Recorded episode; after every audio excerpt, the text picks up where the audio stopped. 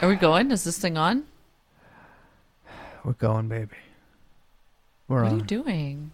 I'm talking to you, Liz. After Poorly. a big break. Oh my god. It has Hey, been a big break. It's been a big break. Yeah. You learned anything during this break? During our big break? During our big break. Yeah. Um, did I learn anything? I don't think so. I kind of like turned my brain off. Yeah.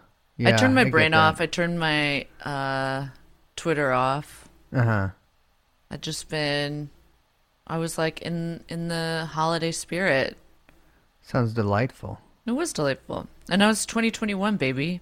That doesn't feel right. It doesn't We've- ring off. I've it doesn't like in. roll off the tongue very well. Oh, it rolls. It rolls. I've been I've been chewing it around in my mouth. I love it. 2021. Why do you love it? I'm just it's the it's the year it's the year of the uh, it's the year of brace. I think you would say that about any, every year. I'm doing it. Mandalay Bay 2. Oh my god, don't say that. Okay, okay, We okay, should probably okay. cut that. Uh, no, man, no, I'm opening up. I've been meeting with Sheldon, and I'm opening up a second Mandalay Bay casino. This one in Reno, Nevada. oh, lovely. Yeah, because people know the name, but it's sort of faded why they know it. So they see it and they're like, "Oh, Mandalay Bay. I know that. I trust it. I'll stay there." In the paddock suite.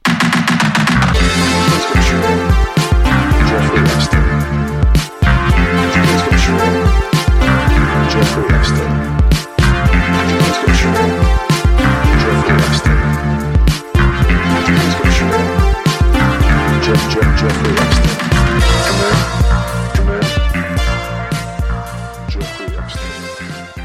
Liz, I've been practicing while we've been gone. You say you've been letting your mind rest, but I've been I've been I've been practicing Mm, practicing for what?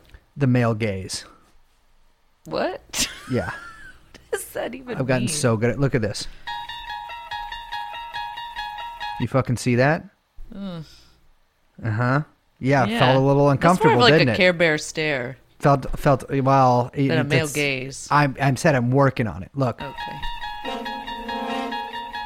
You Wow, like that? yeah. Yeah, yeah. Made you feel that skin got a little tingly. Don't like Yeah. that, do you? Yeah, No. gotta back away. That's like I want to take that male gaze and throw it back at you. Mm-hmm. I've been studying the traditional art of the Italian Malagasy, and it's it's been, you know, I was at the monastery for a little bit. I was training in Rome too at the Vatican, and now I'm back. I'm in America, and I'm about to change a lot of N plus one writers' lives. and by change, I mean end. end plus one. End plus exactly, because I'm killing your partner too. Welcome to TrueAnon. Welcome back, everyone. Hello. Hi, Brace. Hi. Hey, Liz. How you doing, sweetheart? Why did that sound like a threat? I, I'm just hey. I've had a new recurring dream. I'll tell you about after this, but hmm. definitely should not. Yeah. Okay. Well, let's not. We don't have to cut that, but let's move on from that. I'm Brace. Hi, I'm Liz. I'm a little concerned about what Brace just said. We are joined by producer Young Chomsky. So the dream is I am sitting in the back of a car and I shoot someone in the head, and I had it four nights in a row. Uh, different people every time, but no one I knew. What? Mm-hmm. I take this medication trazodone to Oh help my me God. sleep, and it gives me nightmares, so I can talk to my analyst about them because Mm. it's the Jungian thing. And uh, I, I haven't met with her in a couple of weeks, uh, and uh, I'm meeting with her tomorrow, and really got a lot of well, not a lot. Do it's you just keep the a one dream, journal? I, I, do- I write it my phone, yeah, on the notes little notes app. Interesting. Yes, uh, those keystrokes, by the way, are absolutely logged because I say a lot of uh, a lot of I don't have great dreams. Um, but we're back. We are. We are back. We took a little break. Well, I mm-hmm. now for us, it felt like very long time. Yes, because it we did. were quite savvy with our recording schedule. oh yeah. Um, but for our dear listeners, it probably didn't feel as long. Hopefully, Well, people don't know that we actually record every episode three months in advance, mm, and we yes. do like a it's like a season thing. So we're Yeah. actually right now. Hi, you're in 2021. We're actually still back in October of mm. 2020. yeah, we just took two months off. Mm-hmm. And Mr. Bean will never be in the news again. Wonder who's going to win the election. Uh huh. Yeah, and I'll never drink a gallon of pee on a dare. What? Yeah. I'll never do that on New Year's Eve. Oh my god. Okay. Anyway, a lot of uh, some actually a bunch of stuff happened while we were gone, which I was not expecting. It's sort of like um, you know, one of those things where I, you know, I think normally assumed that since I was on vacation, uh, the entire world would also be on vacation. Not I so. mean, it's like nobody's working anyways. How come there's still stuff happening? And it's the holidays. Yeah. There's the thing too where it's like the week between Christmas and New Year's just feels like a complete and total time suck. I know. I actually despise the holidays because of that. Yeah, I don't. I don't like. I don't like uh, them. Mm. But uh, but yeah, no. It feels like you're lost in time. Like nothing can happen. Yeah, yeah, yeah. It's like this like liminal space where you're just kind of waiting for New Year's to happen and then suddenly it's like, "Okay, we're back. Let's go." You say liminal one more time, I'm putting you on my fucking n plus one list. uh, one thing is, I, I think we should uh, maybe give this a little bit of space, hold some space for this, do a little acknowledgement. Is that Julian Assange has his uh, he's not being extradited. Yes, that was actually really surprising. That happened. Wait, was that this morning or yesterday morning? That was yesterday. They don't know when we're recording this. Yeah, it was. It, this just happened, and we're in England. I was actually yeah, yeah, yeah. I saw that. Um I was in bed and I was like, "Whoa, what? That's crazy." And then I read um like actually the judge's remarks. Pretty funny because she was like, "Yeah, actually, Assange, he's guilty of everything." Yes, yes, yeah. didn't care very much for uh, any of the defense's arguments, except for that she said he may be guilty, but we can't send him to the U.S. because the prison conditions are so bad. Absolutely. And there's actually some some analogs of this in my own life because I've had a lot of girls be like, "You have to stop staying at my house. I hate you. I despise you." But I'm like, "But you see my apartment. Like, I, it sucks." And they're like, "Yeah, you can stay here for another 4 years." Um, but yeah, they said that he is so psychotically depressed that there is absolutely no way that the US can guarantee he won't kill himself.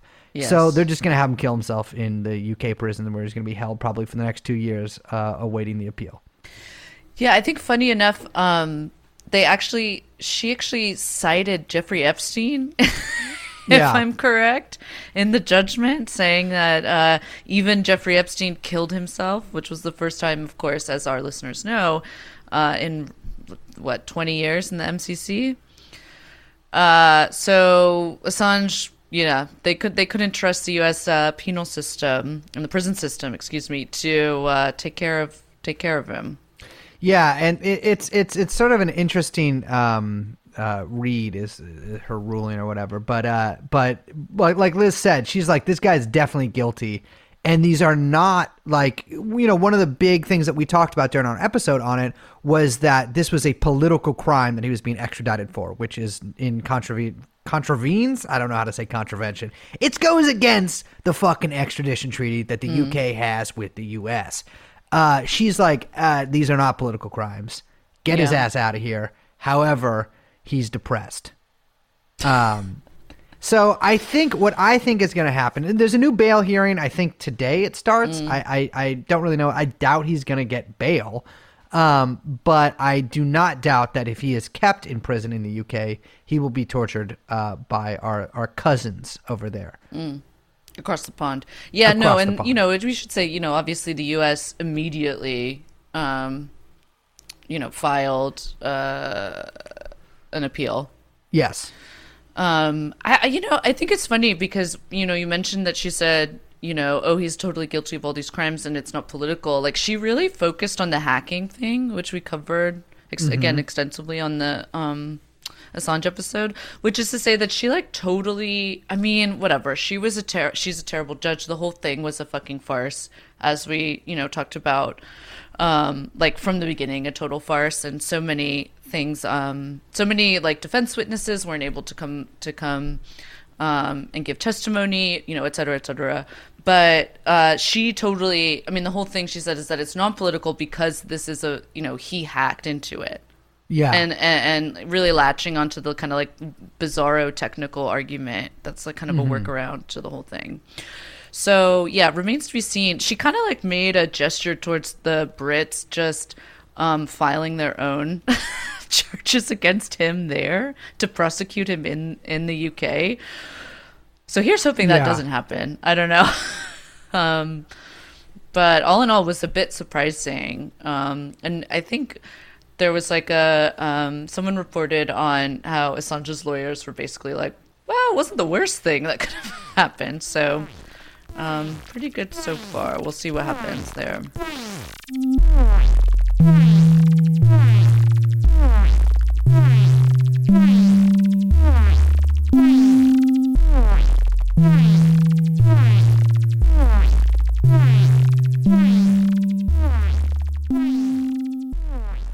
Well, I'm sure that we'll get around to that again when we do our RIP Julian Assange episode in a few months when they forced him to kill himself in prison in the UK.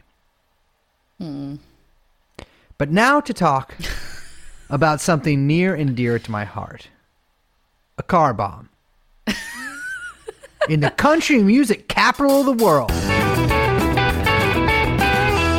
Liz, when I used to go on tour with Gene, and uh, you know we'd be out there with our dueling twangs uh, of twanging guitars, uh, Mm, banjo. banjo stuff. Yeah, uh, we played at the. Uh, Ragtime. mm-hmm. Uh-huh. And uh, of course, we played it. We played a little kind of music. It's a little down home kind of music called slur that didn't really make it up north.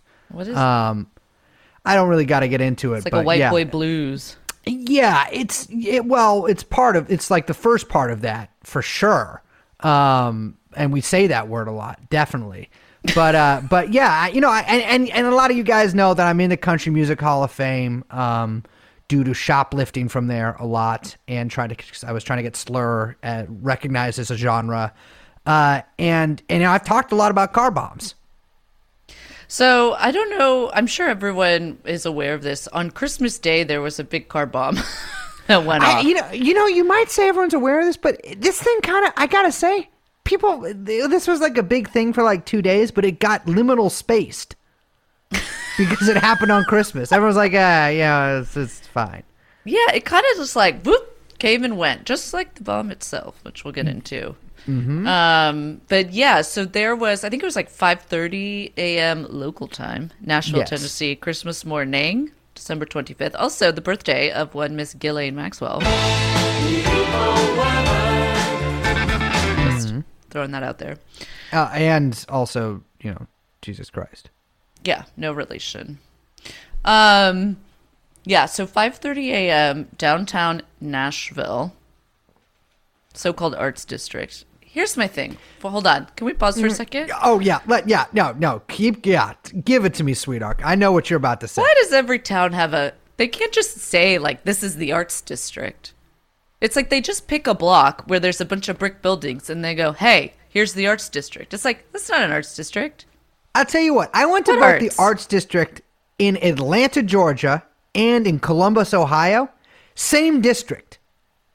Same Yeah, it's district. just a bunch of brick buildings. Here's what they do: is they get. I think I've complained about this on the fucking podcast before, but what they do is they get this big ass cavernous building, and then they get all these little fucking vendors. They're like, "Oh, you want like a Mm. hate a bread bowl? I hate a vendor. You want a bread bowl? Oh, you want a lobster BLT or whatever? Yeah, yeah, yeah. Hey, we made a taco out of anything you want. Yeah, like, hey, check it out. everything I'm should Korean. be in a taco. He's Mexican. Fucking, we're married to another guy, to to a Chinese guy too, and we make Italian food. It's fucking insane. Like, and the spice shop. How does anyone paprika. think this is just fusion food? By the way, it's Yeah. just fusion. It's like Exactly. the '90s. We haven't moved on. Yeah, and what is paprika? No, that one's fine. What is it, though? It's a spice, baby. Okay, all right. Well, that clears a lot of things up for me. But but but yeah. So I I know a lot of people out there. we- I mean, we get thousands of emails per day being like, I am thinking of uh, of driving a vehicle borne IED into the Arts District in Altoona, Pennsylvania, and I'm always like, my brother, please do not do that. uh, Rick ta Life of the band 25 ta Life lives in Altoona, I think, and that could possibly harm him because he could possibly be working at the paprika store there. But apparently, we did miss one email, and so 5:30 a.m., just like Liz says, there's this recording of gunshots, right? Mm. Yeah. So okay. So we've got an RV mm-hmm. parked downtown mm-hmm. Arts District, Nashville, mm-hmm. Tennessee, um, blaring what sounds like gunshots for about an hour. By the way, this, This is the on. CIA fireworks psyop. Yeah. Um, it's not just fire, or it's not just gunshots too. It's also warnings. There's like an Mm-hmm. automat, like an automated, like computer lady voice Yes. that's like, this RV will explode in five minutes. I was gonna say it sounded like you. ten minutes. Look, I'll just say I didn't take that job. It wasn't me. Okay, because I I know that you were doing Fiverr stuff over break, and so Mm. Yeah, I was worried that could have been you. yeah, so yeah, he's got and he's playing. So he's he's got these gunshots, and apparently the gunshots. This is sort of what the after analysis uh, is of it, or I guess the analysis of it is that other people are saying. So the gunshots were to draw police in. And once you know they were in there, which you know, loud gunshots or probably loud anything played at you know five thirty in the morning on Christmas morning will bring. He starts saying, "Oh, we got a bomb in the truck, and the cops will get people out of there." Yeah, yeah, Uh, yeah. That seems to be mostly what happened because they come and sort of search the area. They see a white RV and they're like, "Holy fuck, dude! It's like Breaking Bad." And they start taking pictures next to it, and they're Yeah, like, yeah. "They're like, I I don't know any Walter Breaking White, Bad. I've guy in the never hat." Have you seen it? Yeah, yeah, yeah. I never did. None of those shows. Sopranos, It's- Breaking Bad, none. Uh, don't put Sopranos in that. Sopranos is in a different tier. I tried to watch the first episode of Sopranos because I'm like, oh, this is like stuff that people do podcasts like, and I, I was like, it didn't do much for me. That's surprising to me. Yeah, just did You should get Caligula into again. it. No, I think you should get into it. I just do Caligula. I think you would get into it because you're, you know, a man of, uh, you know, you like the psychology. I do love psychology. That guy's just a little too big for me. I'm like, what are you doing? He's I a could outrun boy. you. Yeah. Um, R.I.P. So yeah, the messages go: there's a large bomb in this vehicle, and all buildings must be evacuated. I'm not know why I'm Yeah. doing. I'm doing like a gruff voice. Yeah, no, it's lady voice. Let me do it. yeah. Okay. All buildings must be evacuated in five minutes. and it starts playing parts of the song "Downtown" by Petula Clark. Petula? Why did I pronounce it like that? Here's my thing. Never said the word No before. one knew her name. Everyone knows the Petula? song. Didn't know her name. Petulare. Uh, here's the thing. I had actually read an analysis uh, in in the Washington Post uh, sort of national security uh, section of the paper where they said that there was a real risk that he could have played Townes Van Zandt, Lefty and Pancho, and it would have actually driven every woman in America there. Uh, Yeah. but driven every man in America away from it because Townes Van Zandt's Yeah. for girls. Yeah, Townes is actually uh, famously uh, the female MK Ultra trigger. Mm-hmm. Where it's just like you know, Exactly, it yes. awakens the kind Yes. of the sleeper cell within all females. I used to have like a few records that I had when like girls came over because you know I got lots of records, and I- but there was like a few that you gotta play. Yeah, yeah, yeah. One of them was of course Townes. Townes. You Yeah, know you got, and they see that you got the old one too, and they're like, oh, he didn't even get the reissue, man. He's been digging in the bins because he wants to uh, convince me to have sex with him due to putting on a record.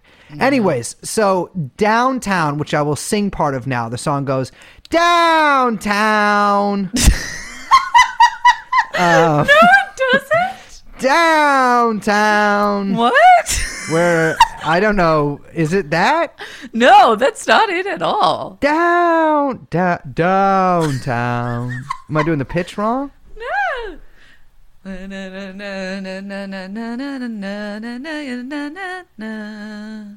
Downtown. When you've got worries, all the noise and the hurry seems to help, I know. Downtown. Like that. i'm gonna eh, you know what i'm gonna do is i'm gonna do i'm just kidding by the way this is a joke i want to preface this with i will never do this liz i'm gonna do a car bomb uh with you're just splicing the recordings from this episode of you talking And with the with the automated voice. yes Look, yes. we can make by the way, for people out there, hopefully none of our listeners, because you guys are very cool. Uh-huh. uh all the people listening going, Oh, this is like in poor taste. I mean, this was a bomb. Look, no one no one no one died. Well, Well, the- except for yeah. the, the bomber. the guy but he We'll wanted to die well, yeah, we'll get into that too. yeah Anyway, okay. All I'm just saying, I'm just saying that you know we could joke. after well, I, 2021. here, I'll be real with you. I am the probably one of the few people involved in podcasting who has seen a car bomb. They're fucking wild, man. They blow up. It's like crazy. You get hit by the sound thing a little bit. You there's a guy driving them, and you're like, holy shit! Why would you do? Just throw a bomb or something. Why are you driving a bomb?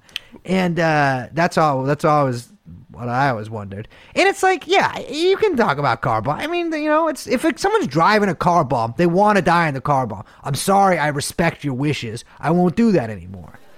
Okay, so how does it go? When you're alone and life is making you lonely, you can always go.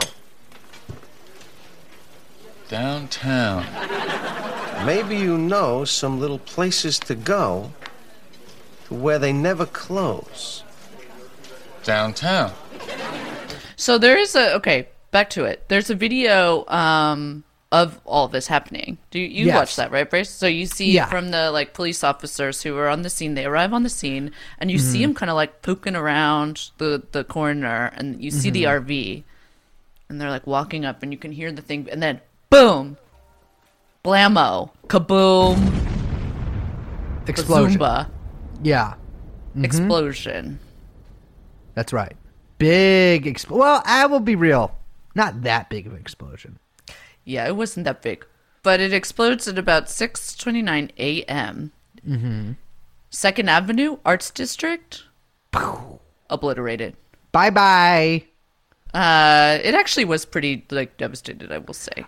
Yeah, I I mean, so I, again, I've seen car bombs go off, and as car bombs go, not that bad of a car bomb But here's the thing I'll say: arts districts, for an not arts great district, infrastructure, and for an arts district to be car bombed, which i hope never ever happens, and we would never suggest Never. would happen to any of our listeners, like to do, for that to happen never. at all. Uh, a lot of debris. A lot of debris. Well, that's what I'm saying. Poor infrastructure, arts district, brick building. And there was much ado about the bomb being near an AT&T transmission building. Yes. So before we get into that and some of the theories that emerged, I do want to just go over a couple more details, um, like a little bit more seriously about about the the event. Um, Yeah. So we we mentioned that no one was killed except for the bomber. Uh, there were about three minor injuries. No one was seriously hurt. I think that one of the officers like lost hearing for Yeah. maybe for a little bit Yeah. um, because they were so close to the bomb, but it didn't end up. Like, it it really didn't injure anybody. And when you, I mean, some people have done some analysis on it, and it seems pretty clear that actually the entire, um, I don't know, the entire event attack. I don't even know how you want to what you want to call this. Was like basically painstakingly designed to minimize like total injury.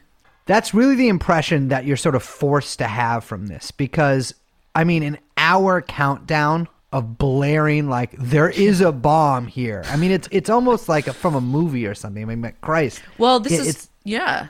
it's it's it's it's not something that usually happens when people set off bombs with the intent to injure people. It's very Die Hard.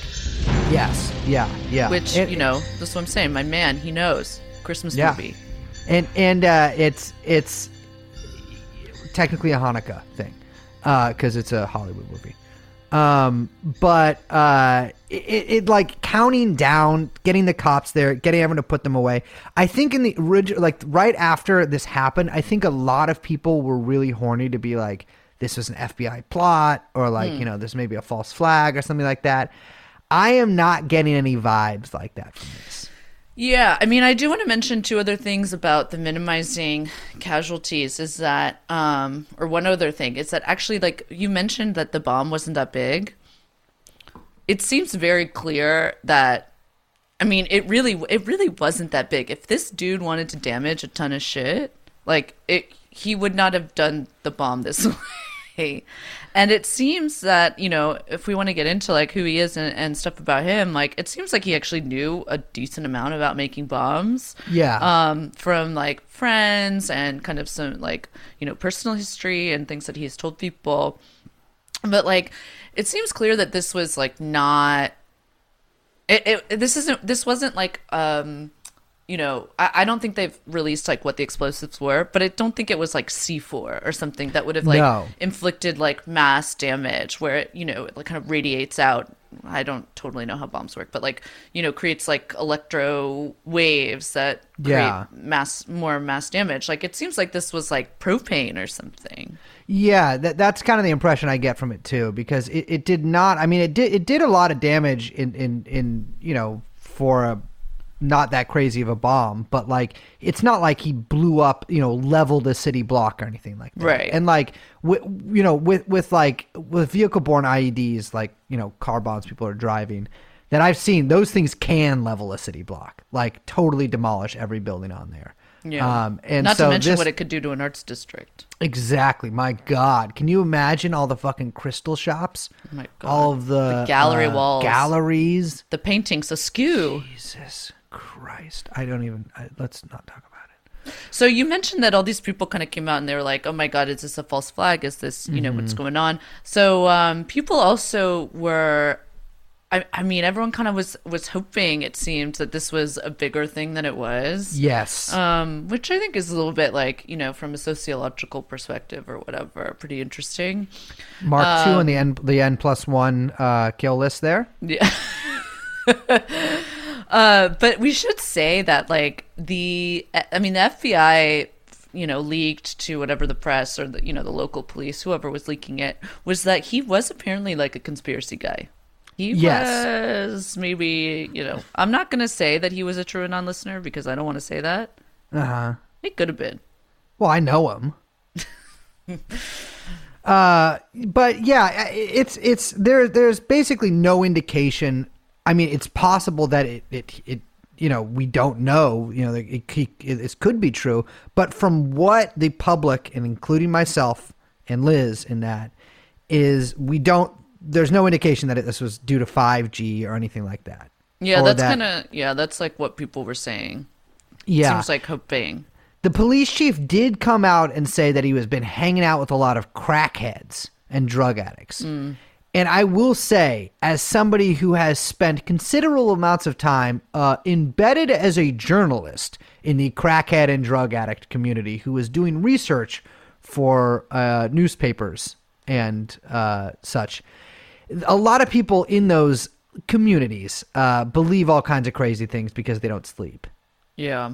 I mean, we should say like drugs. um somewhat he mailed a couple packages um that friends received like a couple days after the bombing. They were I think they were um postmarked like 2 days before the bomb went off. And uh you know, they the each package it sounds like each package contained about 9 typed pages with each um each having two thumb drives in them that all I mean allegedly had uh, videos on the drives. It sounds like they were YouTubes Mm-hmm.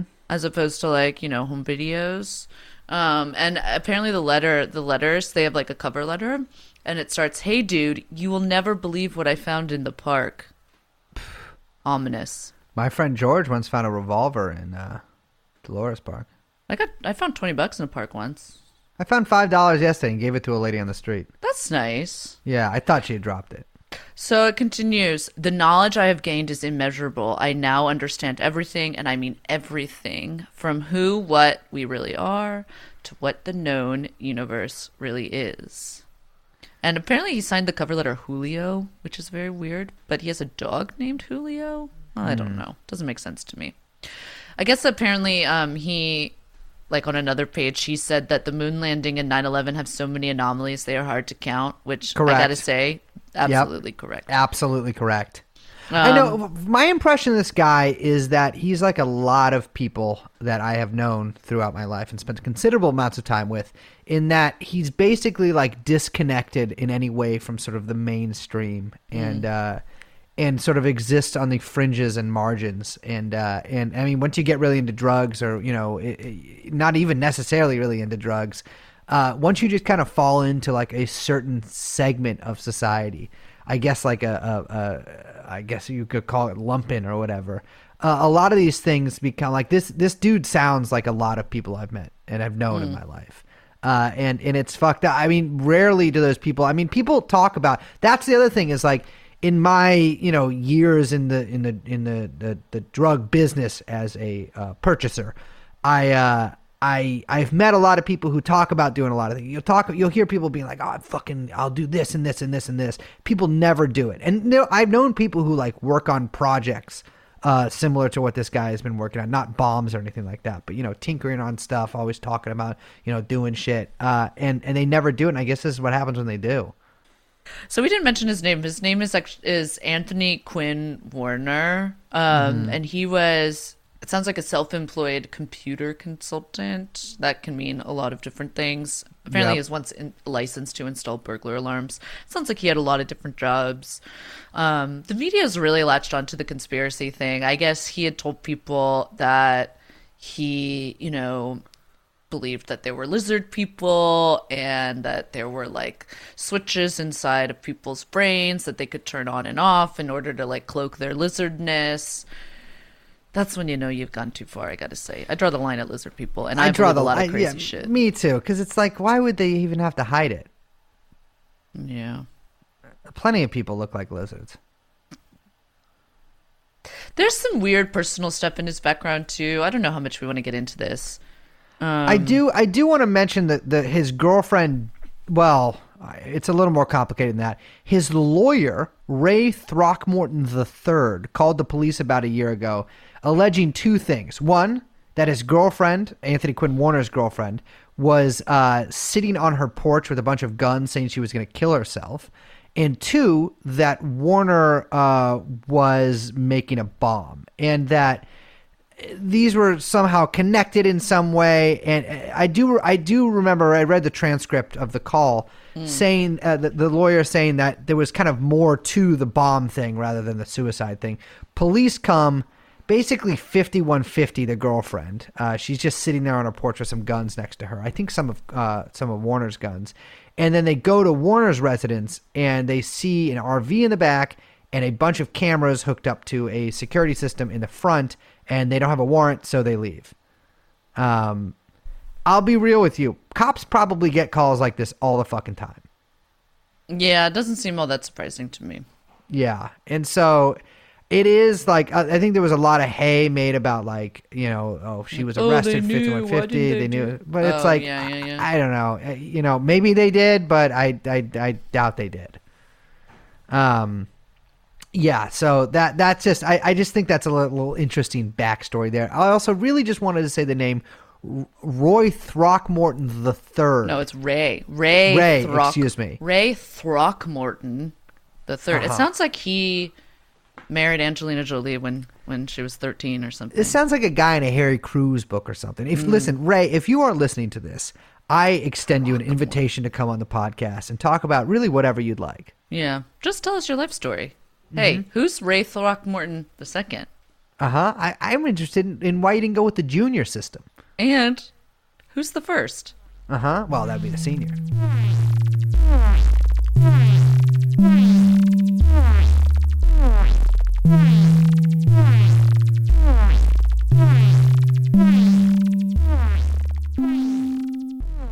So you mentioned the 5G thing, and Mm-hmm. that didn't just come out of the blue. By the way, we we didn't mention like a big thing, which was that um, it wasn't just that this was in an arts district, but that it was actually right outside an AT and T building.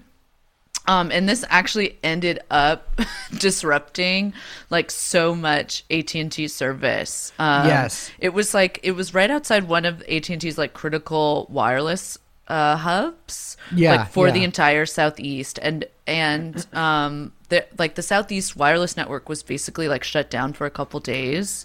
Yeah, and and the I think it's called FirstNet, which is like AT and T's like first responder network. Yeah, that which- apparently is just like a total like boondoggle money fucking sink. Oh yeah. scam Do you know? I was reading about it, and they have these things. They have these blimps that they're using. This is like some turn of the century fucking like fake Tesla, as in Nikolai, not Elon. Yeah. Like crazy bullshit. Yeah, they got flying blimps that they call cows. what? Yeah, Those are They both call them names flying. that people call fat people. Yeah, they call them flying cows that Uh-huh. are there to be like first responder satellites. Oh baby, what? Yeah, it's it's total bullshit. It's like some real, like, you know, I don't know. Well, that makes sense because a couple of flying cows were shot down with surface to air missiles outside of Memphis. Remember in Twister when the, the cow like flies across the course, car? I, I, my, my dad, scene. I made my dad rent that movie like once a week. and everyone was like, kid. "How did they do that?" Yeah, how did they? Movie magic. Anyway, okay, so the backup generators for this in the AT and T building go down. All of Tennessee, Kentucky, Alabama cell inter, uh, cell service interruptions for like three days. Nine one one call centers can't take calls. Phone lines are down. Internet is down for the cops. So God knows what they couldn't. They couldn't look at the, their blogs. How to hit wife better? Best point of contact, fist to face wife. How hit wife? Nashville Airport had to ground all flights for three hours, which is a big I know. flag. That turn that's my like tinfoil hat red flag is when Mm-hmm. the airports have to down flights. That's when I think perhaps something else is going on, but I don't know about here. I gotta say. Um and it, like even in Atlanta there were interruptions, which is like I mean Atlanta's like 250 miles away from Nashville. I don't really understand that either. You know, I'll tell you what. Not a big uh, wires guy. So you get, you know, you get, you go to these substations. There's wires going here. There's guys going there. I'm like, why do you need this for Atlanta? I don't What's get a it. substation. Well, it's like a station, but a, of a lesser variety. Mm. Like there's the station, you got the substation. Anyway, okay, so people really latched onto this being right outside of AT&T and they were saying, "Ah, he was targeting AT&T. This is about 5G." We've seen this like rash of uh 5G kind of infrastructure attacks over the past year. I mean, really like it's been like it's been happening for the past like 3 4 years, but really ramped up with the pandemic. And, you know, everyone kind of freaking about COVID. Well, I don't understand it because I use my cell phone all the time and I have COVID. So it's like, I'm sorry, that's like a one to one thing. Yeah, yeah, yeah. You got proof is in the pudding, my friend. Hmm. And that's all I can eat because I've lost a hundred IQ points since using my phone all the time. We actually did an episode. If you guys haven't listened, we did an episode on 5G a while ago with uh, Jathan Sadowski, and I would recommend you guys listen to that. You can hear us talk about 5G. Did you hear the way that Polish name just slipped off her tongue like that? there was no, she didn't even, she's not even looking at any notes or nothing. Incredible. Um, but I do want to say that, you know, May 2020, DHS released a report. They said they saw an increase of 5G related attacks, um, like throughout the throughout the country and that people should kind of like expect to see more. I think by people they mean law enforcement not necessarily like us. Mm-hmm. I, I you know i think that they said that it was a lot because of like covid and stuff. I my theory is that you know people that have issues with 5g aside from covid's like trutherism Yeah. the feds are kind of like trying to tie it all together to make it seem a little a lot more crazier than maybe Yeah.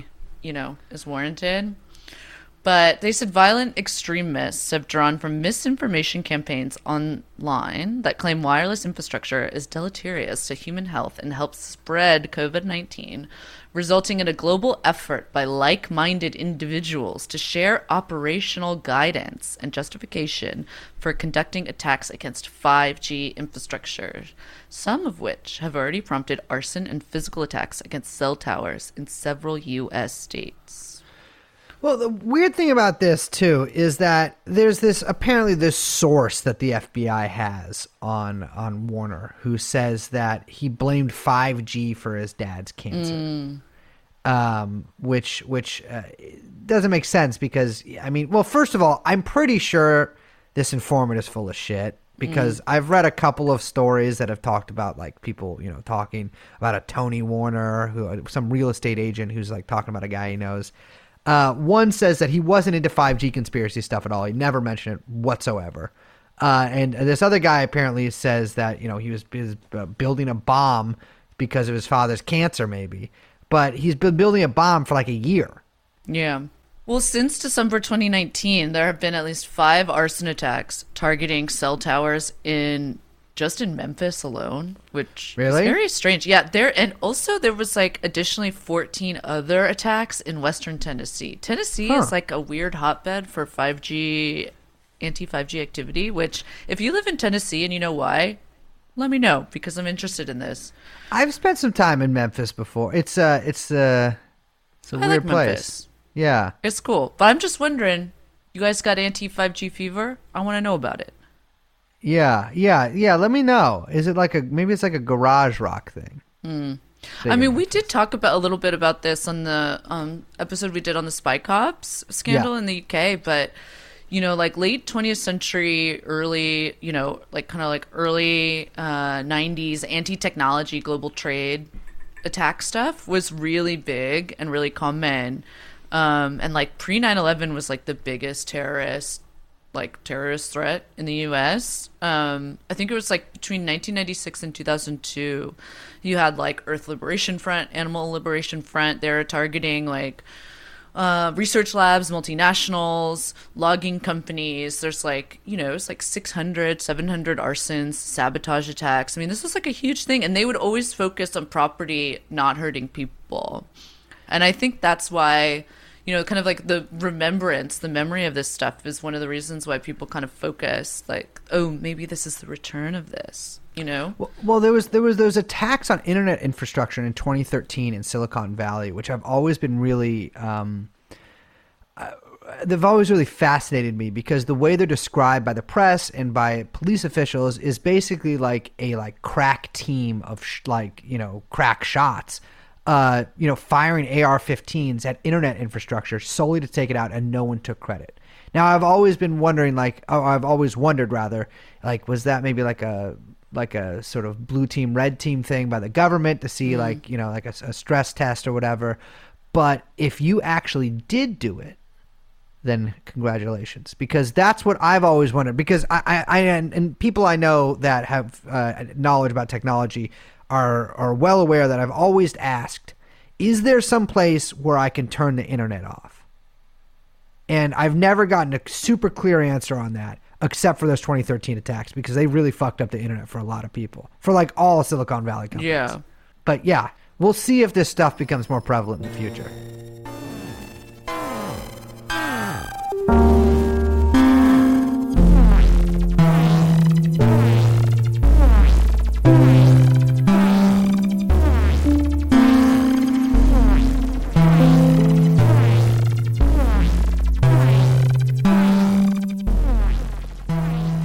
So here's the thing about AT&T though. Because Anthony Quinn Warner, I don't think was targeting AT&T because, you know, he could have targeted the giant AT&T building several blocks from where he was. Oh yeah, we didn't mention that. So it was like an AT and T call center that he was outside of, but there's like the biggest AT and T HQ like three blocks away. Yeah, yeah, yeah. Like That's, it's like, like, with a sign on it. Yes. They call it like Um, the Batman They do? That's or a Gotham or something. Yeah, yeah, yeah. Uh-huh, uh-huh. Because it that's- it looks like Batman. Oh, it's like, like- it's like one of those kind of buildings. Yeah, yeah, yeah. Some Stupid. gargoyles. Yeah. They gotta really gotta bring No, no, it has like it's like it has like two points on it, so it looks like the Oh. Batman bat mask. Okay, okay. I get what you're saying. I don't know what's going on in Nashville.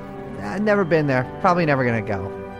I'm just kidding. We're having a live show there in the summer. Hmm. Um, anyways, here in San Francisco, there are is a lot of AT and T stuff because you know we're always ticking and tapping away on the computer, and there is a building downtown, uh, down on Folsom Street, which is the home of uh, the Folsom Street Fair. Although this is a little further down towards the water, there is an AT and T center uh, with a room in it, and that room is called six four one A. And you can't, if you work at AT and T, it's very difficult to get in there. In fact, I believe only a couple of employees, at least at the time that this came out, had access to that room.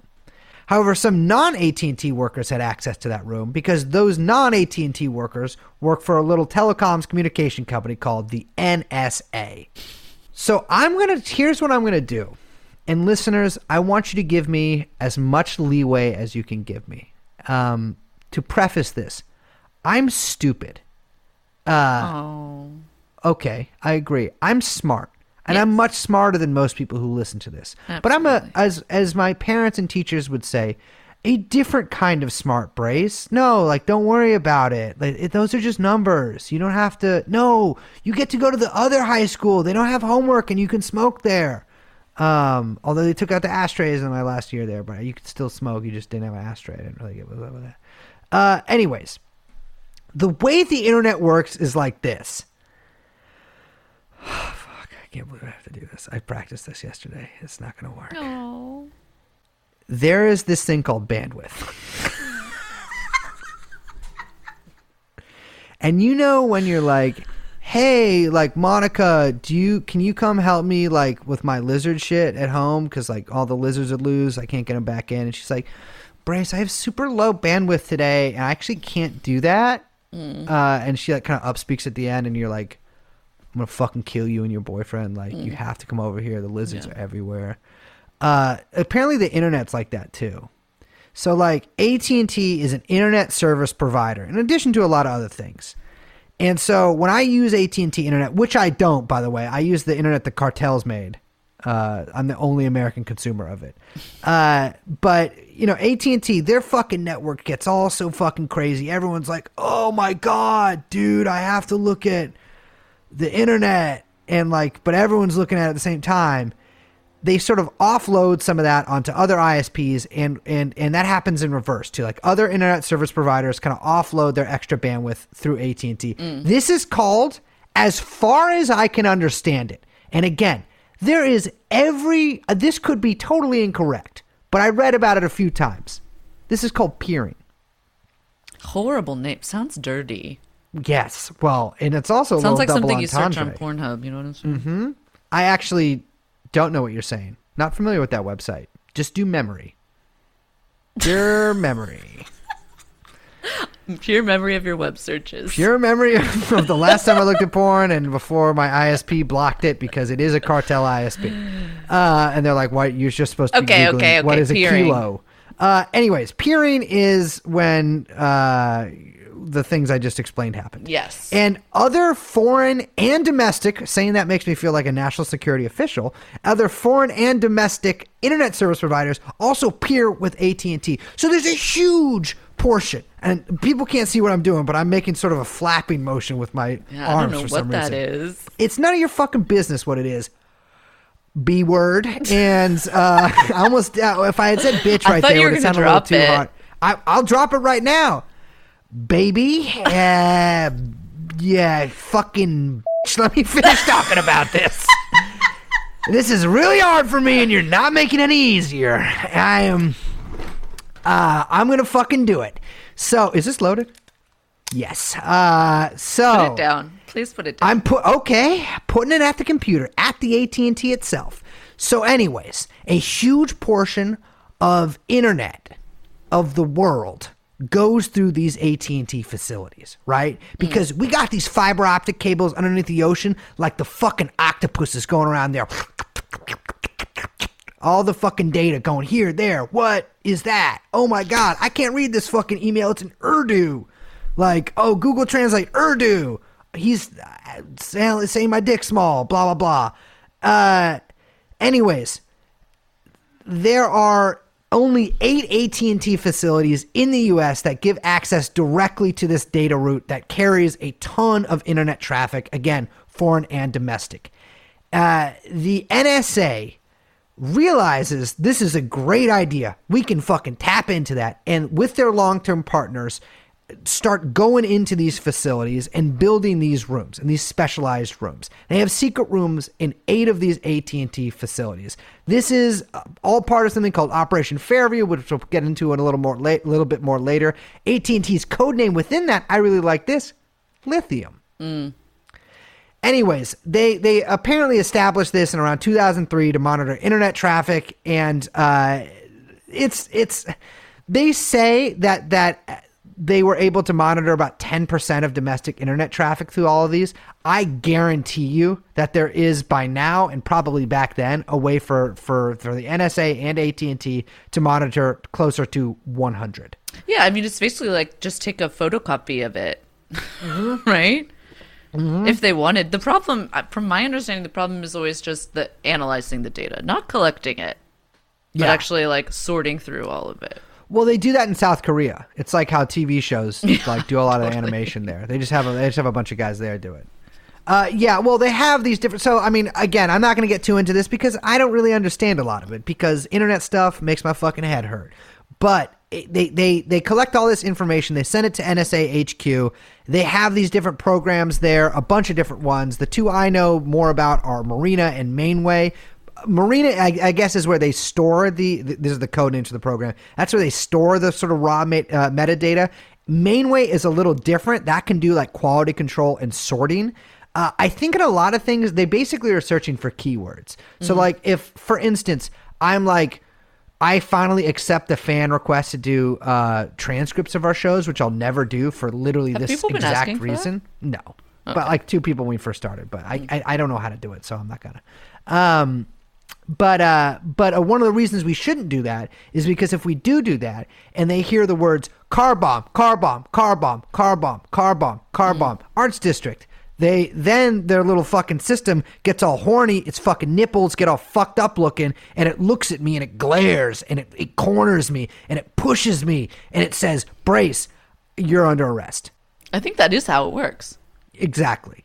And like, listen, I, I I get it. I get that there's a more technical explanation for this. I understand that some fucking nerd on some fucking TED Talk ass looking YouTube fucking thing or at a conference or at fucking the internet or something could tell you how this works exactly, but it does not matter to me. What does matter to me is that the government has secret rooms in the fucking AT&T facilities where they look at every single fucking thing that you do on the internet that you're forced to use through every fucking facet of your life from fucking talking to girls to getting fucking groceries to buying fucking bullets to looking up how Anthony Quinn Warner made his fucking car bomb. And that's the thing is it, I, I don't need to know where all the widgets and wires go. Baby, I'm just telling you. we should say, I mean, we are focusing. You know, all the telecom companies partner with the government, but AT and T really is a special case. Mm-hmm. My God, now I feel terrible because I actually do have AT and T. Well, wait, Look. can I say something really quick? Just one one sentence. What? They really knock it out of the park. That's a little thing about AT and T Park. Oh, because of baseball. little, little, Is that- little ball game there? Oh wait, did baseball happen? Wait, did the World Series happen? Yeah, All right. Well, don't care. Yeah. You, Oh wait, you didn't did, hear about it- that? Did the Dodgers win? No, Liz. You it was the first time a Japanese team won. Okay. Anyway, um, so no, AT and T really does have like a special, special relationship with Yes. the with the NSA.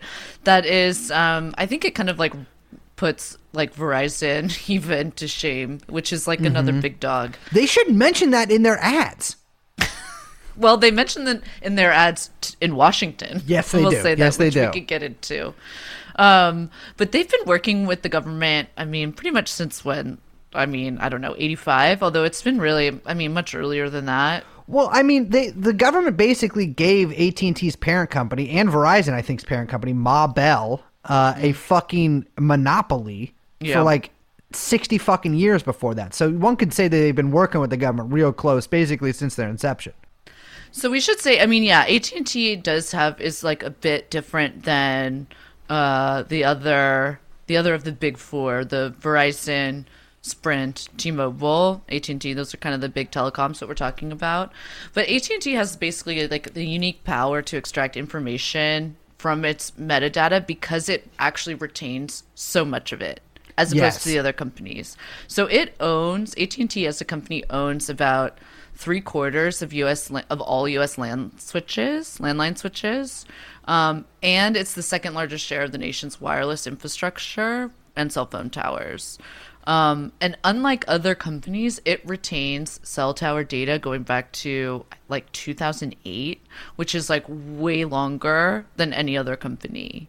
Um, it even like invented its own programming language in order to mine its own records for surveillance purposes. CP plus. That's what it's called. No, that's just a joke Oh. about the words child porn. You think I would have gotten that, and yet Uh, I, I didn't think you you, know would, when I was I didn't in, think you would ask me in to high elaborate. school, there was uh, I didn't you know study computer programming or whatever, but there was a textbook that was called C plus plus or U plus plus. Oh, look at that. I thought that was very Uh, cute. They didn't have computers in my high school. Just ashtrays until they did. Yeah, they, they really, yeah, yeah, they really didn't know. It was, it was, it was. I don't. I mean, not a lot of programmers came out of that thing. because you're 70 years old. Yes, yes. Um, I mean, and, and, and here's the thing: is like AT&T basically like embeds itself, embeds the NSA in it, and AT&T does the. I don't know how I phrased that the first time. So what I'm saying here is that they're both embedded in each other, and it's kind of hard to separate them at all because. Uh, you know, there was a lot to do about, oh, maybe the NSA is stopping and the NSA is changing. Any shit you read about the government changing or stopping or tweaking its surveillance programs, they are usually just offloading some of that stuff onto these companies themselves. So, like, okay, maybe the NSA isn't storing all of your metadata for ten years to look, you know, look through it. Uh, but their like company, their their partners in private industry absolutely are. I mean, AT and T assisted the NSA in wiretapping the UN, which stands for. United Nations. The thing too is that like you like you said that they're like kind of like it's hard to separate the two. That's very true. Like this isn't just a contract. Like when we think of like a public-private partnership, um like the NSA budget with AT&T in 2013 was twice as large as any other partnership beneath it. I think Verizon was the second biggest at like 118 whatever million, and uh, AT and T was like 280. Yeah, and even like the some of the, in the internal documents, like a lot of that stuff is a lot of this stuff is coming from the Snowden, uh, the Snowden trove, or however you want to call it. Um, Tranche. Tranche, tranche. oh yeah, the tranche. Uh, no, but even like the NSA even refers to it as a partnership, not like a contractual relationship. So it's really like, um, you know, it's like they're co-producing, man. Uh, you know, listen, like I love being in a creative space with these people. I love being a creative. I, I'm sorry, I'm gonna get stuck on a loop here if you don't interrupt me. I love working in a co-working space with AT and T. It's been one of the greatest things in my life. I love living in this house with them in LA and being able to just fucking vibe when we want to. We wear sweaters together. Dude, those like COVID party houses are so crazy. Just as So- a side note before we keep going. Yeah, man. I well, the one the video I watched, I think I, I think I told you about this is like well, all these like seventeen year old like influencers, but they're also like, like an OnlyFans. I didn't understand. Did you no, see they they only fan, but then they do all the other influencing. I think. so they're like, uh, but these were like f- male s- s- gender. Yeah. people. So is there like a, a big male contingent on OnlyFans? I guess so. I mean, because it's like, yeah. I mean, there must be. I mean, according mean- to this thing, it's like not only. I mean, they're they're influencers. Uh, so they're yeah. Liz and I watched all these videos of like parties in LA, which you know I usually go to, but you know I I haven't been due to my Chevrolet breaking down. And like all of these people were named like Instagram influencer slash OnlyFans. Person. Yeah, and they had a horrible name. Like there was like you know, Clayton Tershaw. Yeah, but but in one of the vid- and they're all like 18, and in one of the videos, I paused it, and in the background is a guy named Father Damon, who is famous. For, he's like a 55 year old guy who ran a sex club in L.A. called Sanctum, and I'm like, huh, okay, he's hanging out with these 16 year old kids, 17 year old kids. great. That's- This is a great sign. Sounds great. Uh, sounds I, like I, a- I Case for TrueAnon. I did DM him on Instagram about it. I've not heard back, but I've Mm. DM'd him a lot on Instagram because I'm trying to I'm trying to uh, get, get him arrested.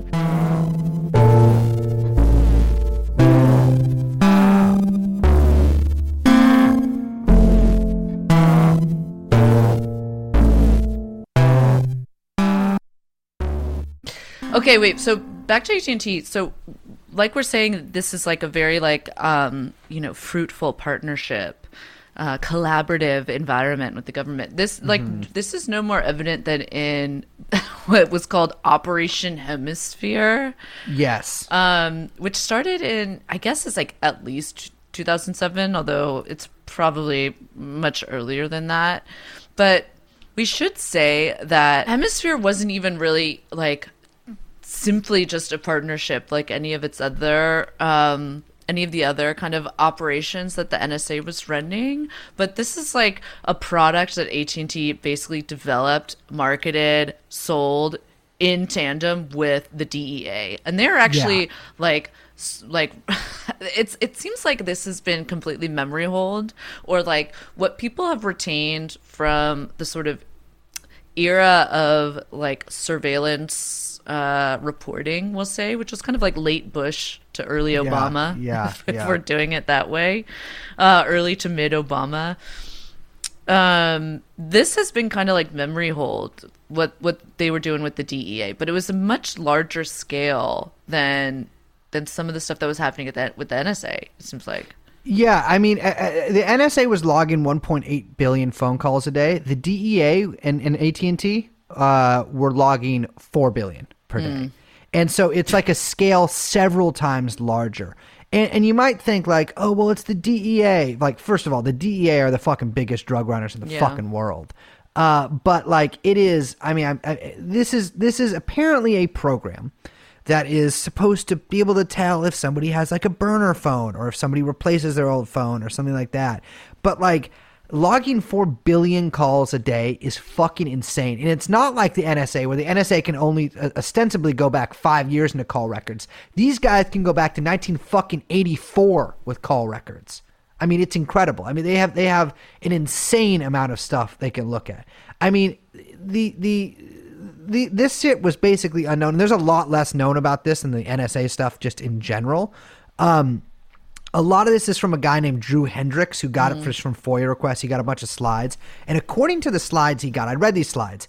The DHS uh, they have this one called protecting the program. And if they're ever asked to refer to any of the like way that they got this information they just have to refer to AT&T subpoenas. And this goes way beyond the scale of stuff allowed by the Patriot Act or anything like that. And we know essentially nothing about it. I mean it's they just say that they're looking at drug dealers phones but even in their own fucking slides all of the victories that they claim are about like uh, we got like some cocaine and uh, three three AK forty sevens in like Tucson, and like they're not they're, they're they're they're sort of busts that you would expect like local cops to get. It's nothing really insane at all, uh, but it's just massive surveillance. Yeah, it's not even just drug stuff too. It's like they're looking at like Medicaid fraud. It's like very it's like really really crazy stuff. Um that basically it sounds like they're just they're surveilling and then using that surveillance to dictate what crimes they're looking at. Exactly, exactly, and that's the, that's the same with all this. I mean, it's like it's like the NSA stuff is oh we're looking at terrorists, but like no, dude, they're just looking at everything. Yeah. and they're never gonna stop. Like none, no reform is gonna stop this. No fucking, no one has ever actually, in any real way, or even in any minor way, tried to impede on the power that these guys have. Well, it's also like the definition of t- like terrorist gets defined by whatever the surveillance shows people. Yeah, like shows yes. them. You know what I mean? Yeah, yeah, Yeah. I mean, AT and T is just they. I mean, they spend so much money, like lobbying the government and like working in tandem with the government. I mean, it pays off for them, right? They get these huge contracts. They get all this stuff. They get the tax cuts that they've always wanted. They spent like. 16.8 million on lobbying federal officials just in 2017 alone, which is huge. Mm-hmm. Um, Yeah. They just were they were just granted that massive, uh, you know, merger with Time Warner just a couple years ago. Um, that they were really worried about. So much so that they remember there was the whole scandal of them hiring Michael Cohen. remember classic, classic. putting him yep. on retainer because they thought it would like ingratiate them to the Trump admin. Well, I mean, you, yeah, yeah. It's that's did it? Well, no, because that's what's interesting is that Trump DOJ was actually not going to grant the the merger, but the courts, of course, were because the U.S. government doesn't give a fuck. Classic. Love Yeah. the courts. Yeah, you gotta love them. So you might be thinking, "Damn, all this shit sounds really illegal, right?" You'd Nope. be like, you'd be like, "Damn, that's crazy!" Like they can just like look at all your stuff. Like that's doesn't that sound like like a violation of the Fourth Amendment and like maybe even the First Amendment? Who gives a fuck? All these fucking companies have immunity. Yeah, that's what's. Cr- I mean, the telecoms, uh, they got a real big gift from the U.S. government. Um, when what it was like 2008. They Mm-hmm. Get so, they get yeah. like crazy immunity, and you know, I'm just gonna say it. They got an Epstein like deal. Cl- Yes, they do because it's retroactive immunity. yeah, yeah, yeah. So before we get into what it is, I just want to give this like little history of it because I think it's important to understand like what's what's crazy is that basically after the church committee, right? So in the wake of the church committee, which finds that you know the U.S. government is you know, spying on a bunch of political dissidents, on, you know, i- in like the black radical community and, you know, communists, et cetera, whatever. Girls that thinks are hot. Yeah, totally. Uh, in, you know, locker rooms, et cetera. Jane Fonda. um, basically they Congress ended up passing a bunch of laws in order to make sure that the telecoms didn't partner with the government to spy on citizens. Mm. And so it's interesting because basically what they did was they wrote in these immunity clauses in order to say like, okay, we're not going to prosecute you if you make good faith mistakes. Like you're partnering and you don't know that the government's doing this, right? So, because we don't want you working with the government to spy on people. And so, what's funny is that, like, basically, post 9 11, you know, you get these, you know, before Snow, way before Snowden, you get these first reports in the New York Times, like around uh, 2005 that come out that the Bush admin is partnering with the telecoms to collect data to spy on people. And you know, this was like the early stuff, right? This isn't the Five Eyes stuff or any of the kind of um, PowerPoint Snowden docs, right? Um, so people start suing the telecom companies because they're like, "What the fuck? Yeah. And, you know, obviously there's like mass targeting of Arab Americans happening after 9 11. I mean, there's so much domestic spying. And this was like really, uh, I mean, this was pretty unheard of. Um, so the telecom companies, what they do is they say, hey, wait a second. We have immunity. yeah. You can't do it. You can't touch us. We got immunity. Suck my fucking dick. And then the courts, what the courts do is they say, this is actually kind of baller, I will say, and everyone knows I hate the courts. The courts come back and they say, no, you would have to be an idiot if you thought any of this was not egregious spying. Like, this is Yeah. so over the top and obvious that you absolutely knew what you were doing, that this, your immunity doesn't cover this. And so the telecoms are like, fuck, what do we do? So they freak out and they start petitioning the government and they're like, "Hey, Bush admin, you got to help us out. We can't go to jail. This is crazy. Give me a little sugar. Give me a You're- little sugar. You, hey, we worked with you. You told us we'd be cool. Why aren't we cool?" They basically threaten to withdraw all their partnerships with the government, which is like basically kind of like a capital strike in like a funny way Yes. and they throw like billions and billions of dollars at Congress lobbying. Funny enough, Verizon, you know who they get to represent themselves? Oh, tell it to me. William Barr. There we go. Yeah. So Billy Barr, as we know, uh, former Attorney General for Donald Trump, also former uh, official in the in Daddy Bush's administration, and of course, Oh, and um, speaking of daddies, his father, of course, was the first person to hire Jeffrey Epstein. Yes. So yeah, he's uh he's general counsel at Verizon petitioning his old boss, W. Bush, uh, to you know, to help him out, help out the telecoms. They put pressure on com- on Congress. They put pressure on the federal government, and boom, you get this crazy, crazy. Uh, I mean, this was really controversial at the time, right? I mean, you get a crazy uh, law granting all of the telecoms retroactive immunity for like so cool. yeah, and this was, you know, I should say this is right after. I mean, Congress was passing retroactive immunity clauses left and right because remember they also passed the law that gave all CIA officers retroactive immunity if they could be found to be dealing in war crimes. Yes. I mean, it's like fucking. I mean, it is really, really crazy. And this was a big deal too. I remember because, uh, you know, this was right before Obama was was elected. This was like July 2008, and Obama at the time, Senator Obama, uh, after he had been community organizer, Obama, of course, Senator Obama. Uh, had come out and said like, "Oh, we're gonna fight this. The telecoms can't get this." Blah blah blah blah blah. July rolls around.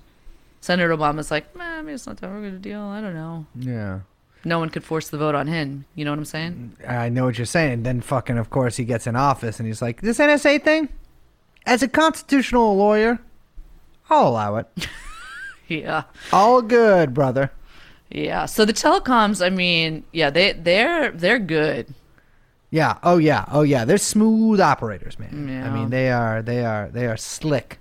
And so when we talk about a guy like Anthony Quinn Warner, a guy who basically committed suicide in a spectacular fashion, I will say he is doing more against the telecom industry than any of these fucking crooks in Congress.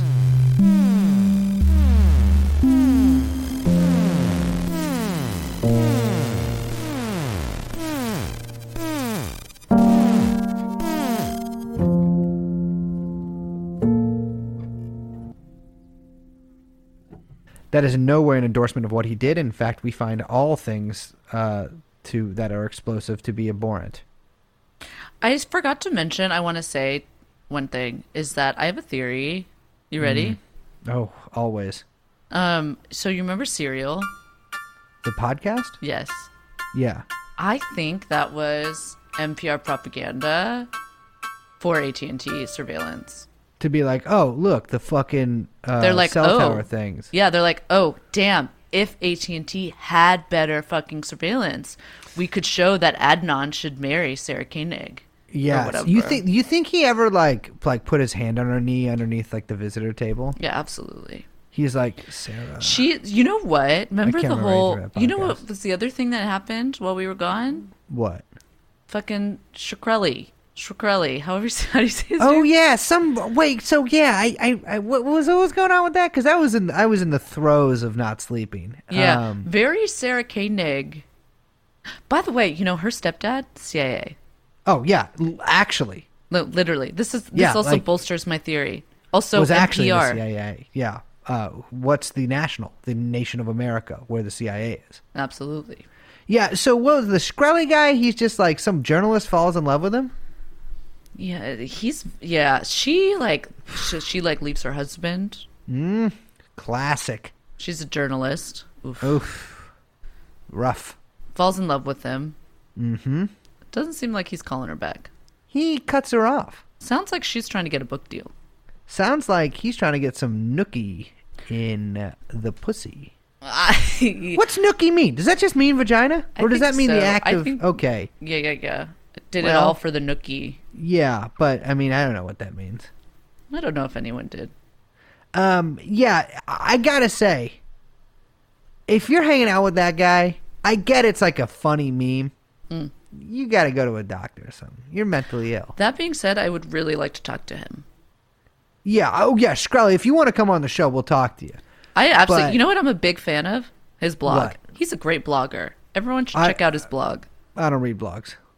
He's a good blogger. It's like a return to the medium. He Yeah, understands yeah. the form of blogging. Is he still blogging? Hits it out of the park. Occasionally, yeah. How does he blog from prison? They get internet time. Oh, uh, well, he also probably can send. You know he's going to be out soon. Yeah, I know. Get this, Martin. How do you say his name? I always say it wrong, and you make fun of me. Shakreli. Shakreli. You say Shakreli. No, it's. Shkreli. Shkreli. Martin Skrillex Mm-hmm. will be exiting the old Gray Bar Hotel for the last time, Mm-hmm. Who's gal? entering Mayor Andrew Yang's New York City. If that happens, um, he's got to put Yang's got to put Shkreli in charge of prison reform. That man, I mean, talk about a glow up. Which one? Shkreli Oh yeah, entering a. Yang, the Yangasons of Manhattan. incredible, incredible. And when Shkreli went in, Yang was barely even a, blip on the radar. Now look Yeah. at him. Yang is the most popular politician in the United States according Oh. to polls. I mean, he's going to turn around. He's going to sure. turn that island around. Mm-hmm. It's going to Oh, be yeah. incredible what he does. Gotham yeah, he will is rise. going to be the Tulsi Gabbard of New York City. Man, it's going to be fucking City of London, baby. Let's go. Bring it home. Hmm? I'm excited. Bitcoin's going up, so are his odds. Everyone, this has been lovely. It has been a pleasure. I I'm really glad missed to be back. this. I know it's good. I'm feeling good. I'm grooving. Yeah, maybe a little bumpy, bumpy to start, but you know what? We we got it. We got it Mm-hmm. Yeah, back. we no, we cut all that stuff out, Liz. oh, okay, perfect. Yeah, no, don't worry. They'll never know what you said there. They'll never know who you were talking about. You think you're But I so can't believe you said that. clever. Can't believe you said that. My name is Brace. My name is Liz. We should say that we are joined by producer Young Chomsky, and on this episode, the music is done by John Vanderslice. And the podcast? What's it called, baby? Give me the name. What's it called? What are they listening to? They've been listening to this for one hour and 20 minutes. What is it called? Tell me the name, Liz. It's called TrueAnon. And we will see you next time. Bye bye.